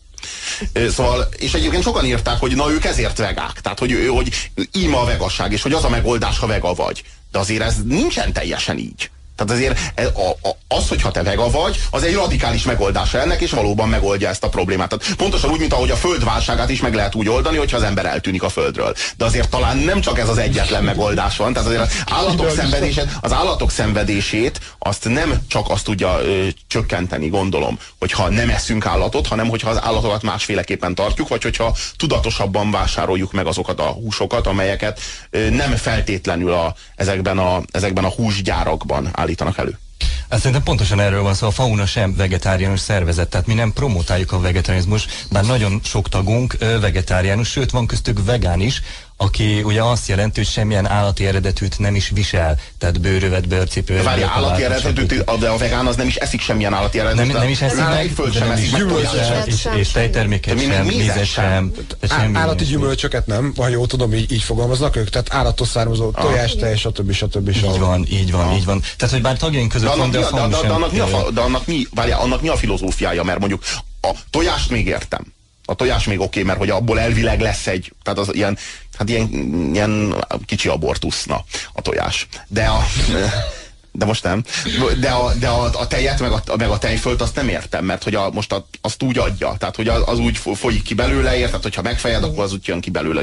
Feszíti a tőgyét, aztán lefejed róla, azt neki jól is esik. Tehát, hogy az, most így a, tolúja nem szenved. Mi, milyen, milyen gondolat van e mögött? A az állatvédelemnek két nagy vonulata van, az egyik az állatjogi hozzáállás, ezek vannak, vannak állatjogi, ezek nem mi vagyunk, nem? vannak állatjogi szervezetek, meg, meg állatjogi módon gondolkodó emberek, és van az állatjólét, mondjuk az angolal jó, ugye animal rights, meg animal welfare-ről szoktak akkor beszélni. Az Mi egy állatjóléti vagyunk, és akkor az a különbség a kettő között, például, hogy azt mondja az állatjogi, hogy ez egyáltalán nem elfogadható mondjuk a nagyüzemi állattartás, tehát egyáltalán tehát be kell tiltani. Az állatjóléti azt mondja, hogy elfogadjuk, hogy vannak emberek, akik esznek húst, és ki tudunk olyan alakítani olyan bánásmódot, hogy jó legyen az állatnak, tehát reformáljuk meg a gazdálkodást, keressük meg azokat a gazdálkodási módokat, ösztönözzük a farmereket, hogy úgy tartsák az állatokat, hogy jó legyen az állatnak is, ez az állatjóléti gondolkodás. Tehát a veganizmus az állatjogi megközelítéshez Aha. kapcsolódik, amelyik ugye jogod a tejéhez, teljesen mert ő, elutasítja. Ha, mert azt igen. a tejet ő a magzatnak, vagy a, tehát az utódnak termeli, nem neked. Tehát pontosan, jogod elvenni Pontosan tőle. erről van szó, aha, igen. Aha, aha. De, és ti, a, ti amúgy vegetáriánusok vagytok?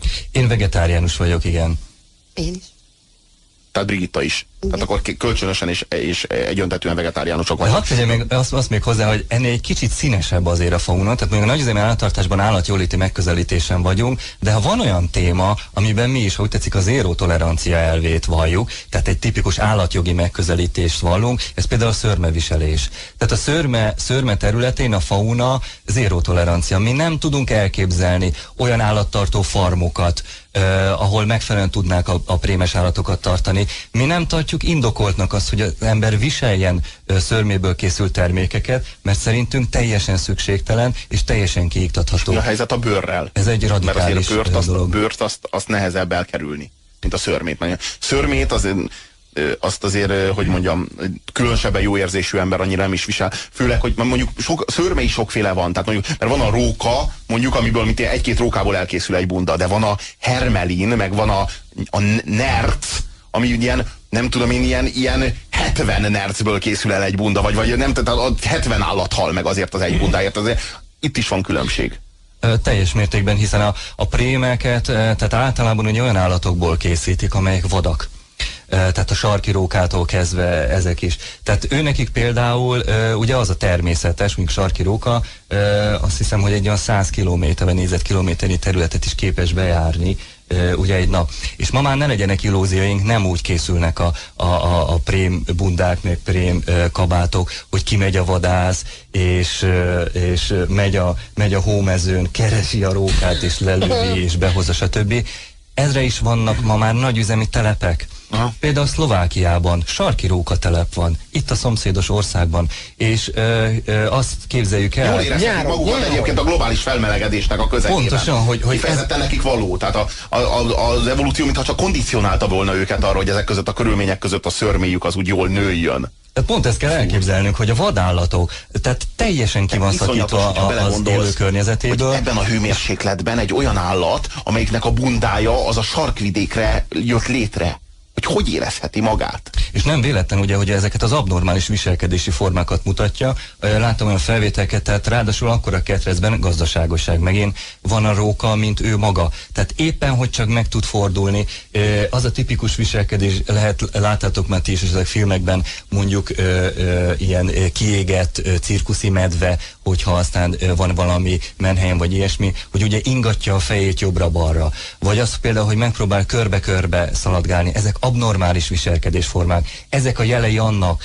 hogy az az állat nem érzi jól magát, hogy nincsenek kielégítve a természetes viselkedési formája. Na, a sarkiróka ilyen, és az összes ö, ö, egyéb ilyen állat, ö, arról nem is beszélve, hogy ugye magán azon a ö, ö, rácson van, tehát ott nincs alom, nincsen padozat, tehát ugye még abszolút kényelmetlen is neki, tehát ez ezért elítélhető. Sokan ez a bőr, amit mondasz.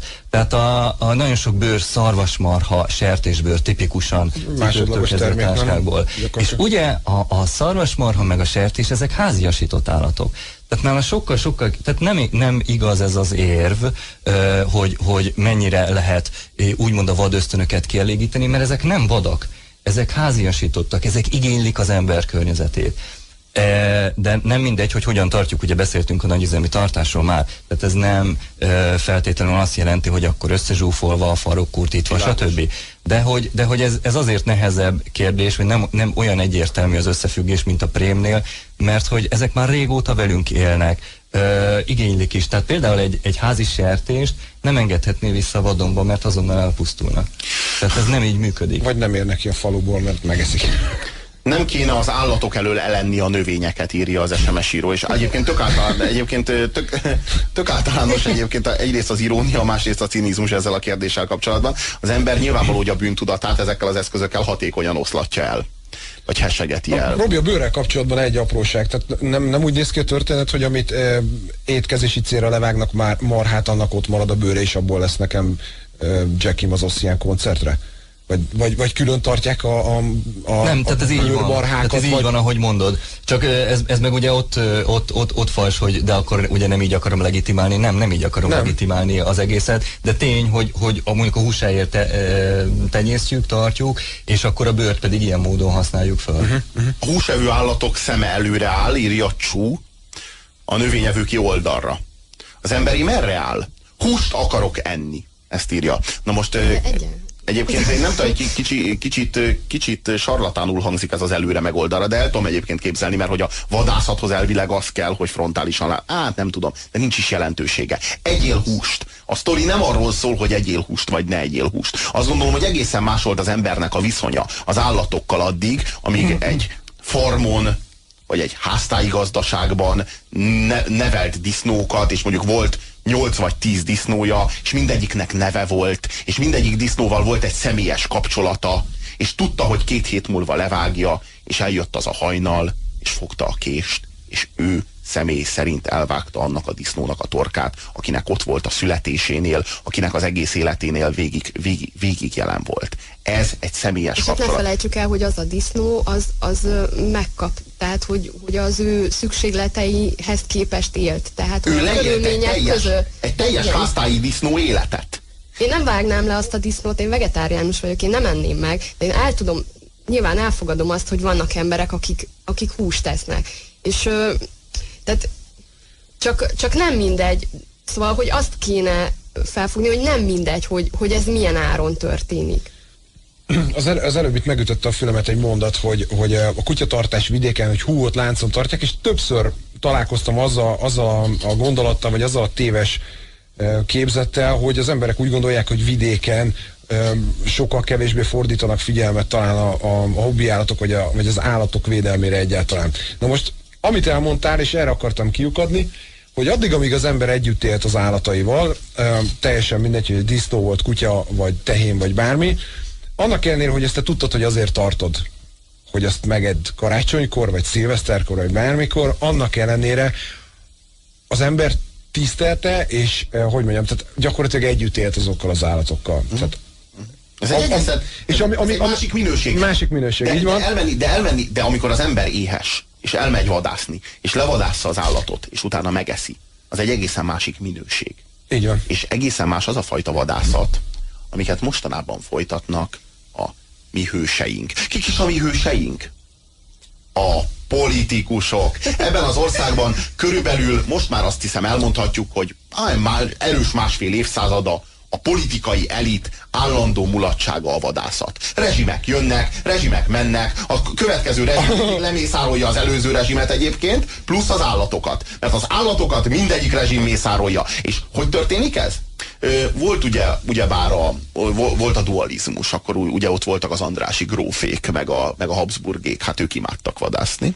Akkor utána jött, jött hát egy rövid világháborús, meg tanácsköztársaság is kitérő után a horti rendszer, na hát az a vadászoknak a paradicsoma volt, hát akkor a vadászatot az urak vadáztak, és hát ugye a Kádár rendszerről is pontosan tudjuk, hogy mekkora, mekkora ö, mekkora vadászatokat rendeztek. Hát a Hobo Blues Band egy, egyértelműen a leg, legnagyobb, legnagyszerűbb dupla albumát is ennek, ennek szentelte ez a Vadászat című lemez. Ami hát gyakorlatilag arról szól, hogy ezek a politikusok, ezek érdekes módon minden egyes rendszerben legyenek akár kommunisták, legyenek akár fajvédők, legyenek akár legitimisták, legyenek akár royalisták. Ugyanaz, ugyanazon a lesen dolgoznak hétvégente. módon ugyan, ugyanazokat a puskákat adják át egymás kezébe, és ugyanazokra a vadakra vadásznak. És a, és a Hobó, Hobó is föltette magának a kérdést, hogy milyen érdekes, hogy ennek a fajtának, hogy politikus, amely, amelyet egyébként méltán vetünk meg mindannyian, miért ez a hobbija?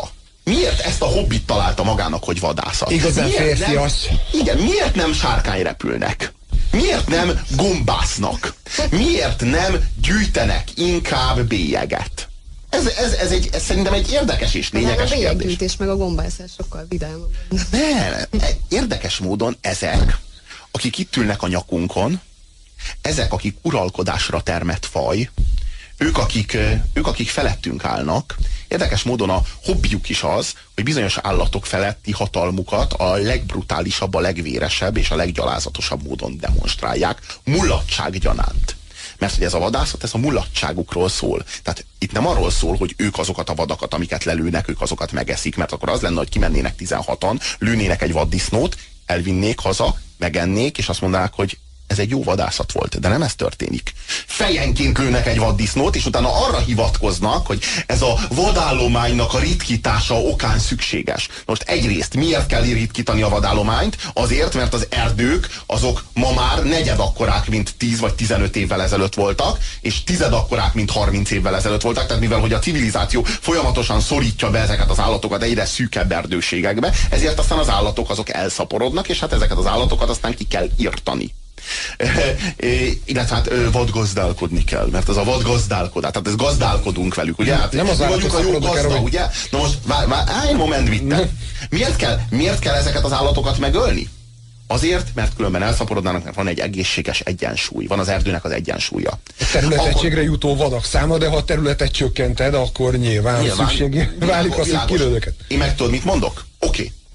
De akkor az ritkítsa a vadász. Mert ez a vadásznak, ez az erdésznek a feladata. Tehát az erdész az vadgazdálkodjon. De az, hogy az uraságok, a politikusaink oda kivonulnak, és akkor ők mulatságból legyilkolják ezeket az állatokat. Ez nagyon jellemzi őket.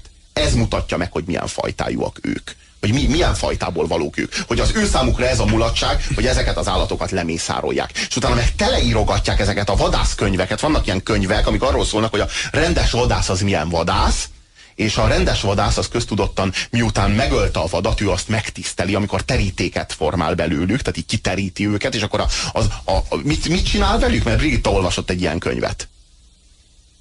Hát, hogy Hát, hogy, mert hogy igen, egy ilyen vadászatos könyvet, tehát hogy, hogy a vadász az tiszteli a, azt az állatot, amelyiket megöl. Rohadtul tiszteli, azért, hogy fejezi ki a vadászat végén, hogy biztos mindenki látott már ilyen, mit tudom, ilyen filmekben, hogy így kiterítik így az állatokat így sorba, ennek meg, megvan a szabálya, hogy hogy az ilyen kisebb állatok vannak felül, és aztán jönnek ezek a nagyobb így állatok. tiszteli, hogy a kisebb állatokat Igen? hányja felülre, és, és akkor... a nagyobbakat alulra. Ez a tiszteletének a jele. És ezeket szépen így kirakják, és akkor van valami olyasmi, hogy hát így az utolsó etetés, és akkor mondjuk, ha lelő egy szarvast, akkor, akkor letép valami ágat, amit az az állat fogyasztott, és akkor belerakja a szájába. Ezt a de, primitív, undorító... De, attól, de ez attól de is függ.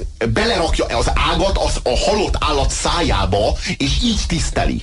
Tehát e- ez, nem, nem, Robi, Robi, Robi, Robi mond. Utána a, a, a sebébe ugyanezt egy hasonló ágat, a, a sebébe belemártja. belemártja hogy véres lesz, és akkor azt ugye feltűzi a kalapjára, feltűzi amit a kalapjára. Egy, egy darabig hordania kell. A véres ágat feltűzi a kalapjára. Ez szerintem pontosan olyan, mint amikor lefotózzuk Ahmedet, ahogyan éppen az izé kollégina veszőzi a hímveszőt.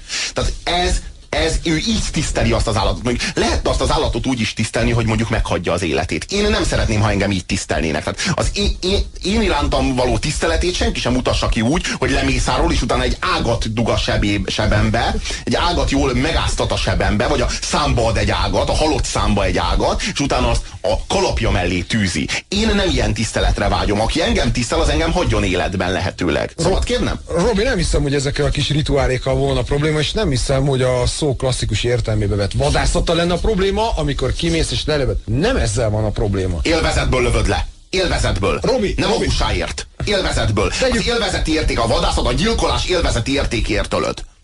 Robi, de addig, amíg az az állat nem szenved, addig én azt mondom, azt mondom, hogy aláírom. Nem, az, nem azt mondom, hogy tetszik. De ez akkor is egy alantaszokás. Rendben van, lépjünk túl. Nem ez a probléma. Az a probléma, hogy most a vadászat, ma magy és itt Észak-Balkánon különösen jellemző, és nem kell messzire menni, csak emlékezz rá, hogy hány olasz kollégát kaptak el teli csomagtartóval, amiben szalonkákat vitt, mert állítólag tök jó pénzre el lehet adni, és nem csinálnak más, csak állatias, állatias, akkor most rossz volt a kifejezés, hanem egy gusztustalan módon sörétesen beállnak a, a, a vadak közé, és lövik mind a hülye. Ja.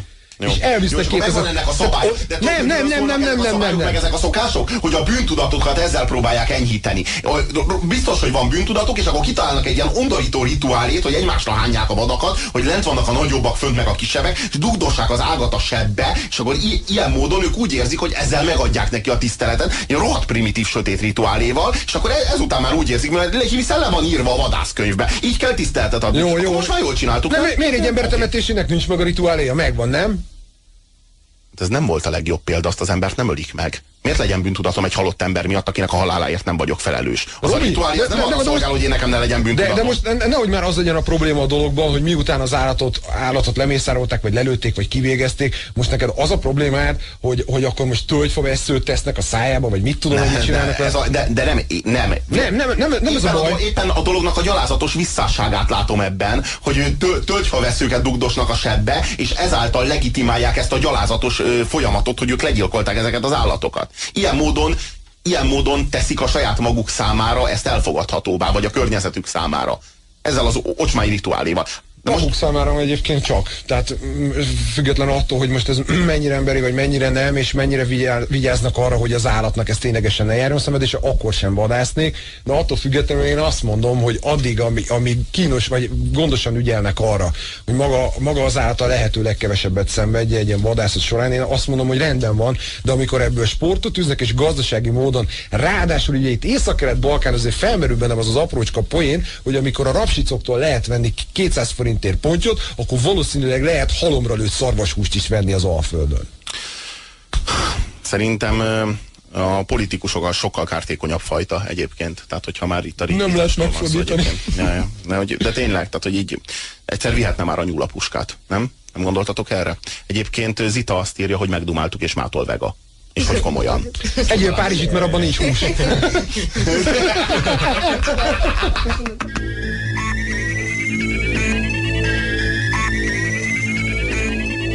Az Apokalipszis részvénytársaság már a berekeztülését. Ami a Földből megmaradt, arról a következő hétköznap döntünk. Addig se feledje jelszavainkat. Szerződj! Szervez! Szerez! Szennyez! Tartsa észben, a Földet azért kaptuk, hogy komfortosabban, gyorsabban és kalandosabban éljünk. Az apokalipszis részvényeket pedig azért, hogy ebből hasznunk is legyen. Következő ülésünkig is fogyassza jó étvágyal a bolygót.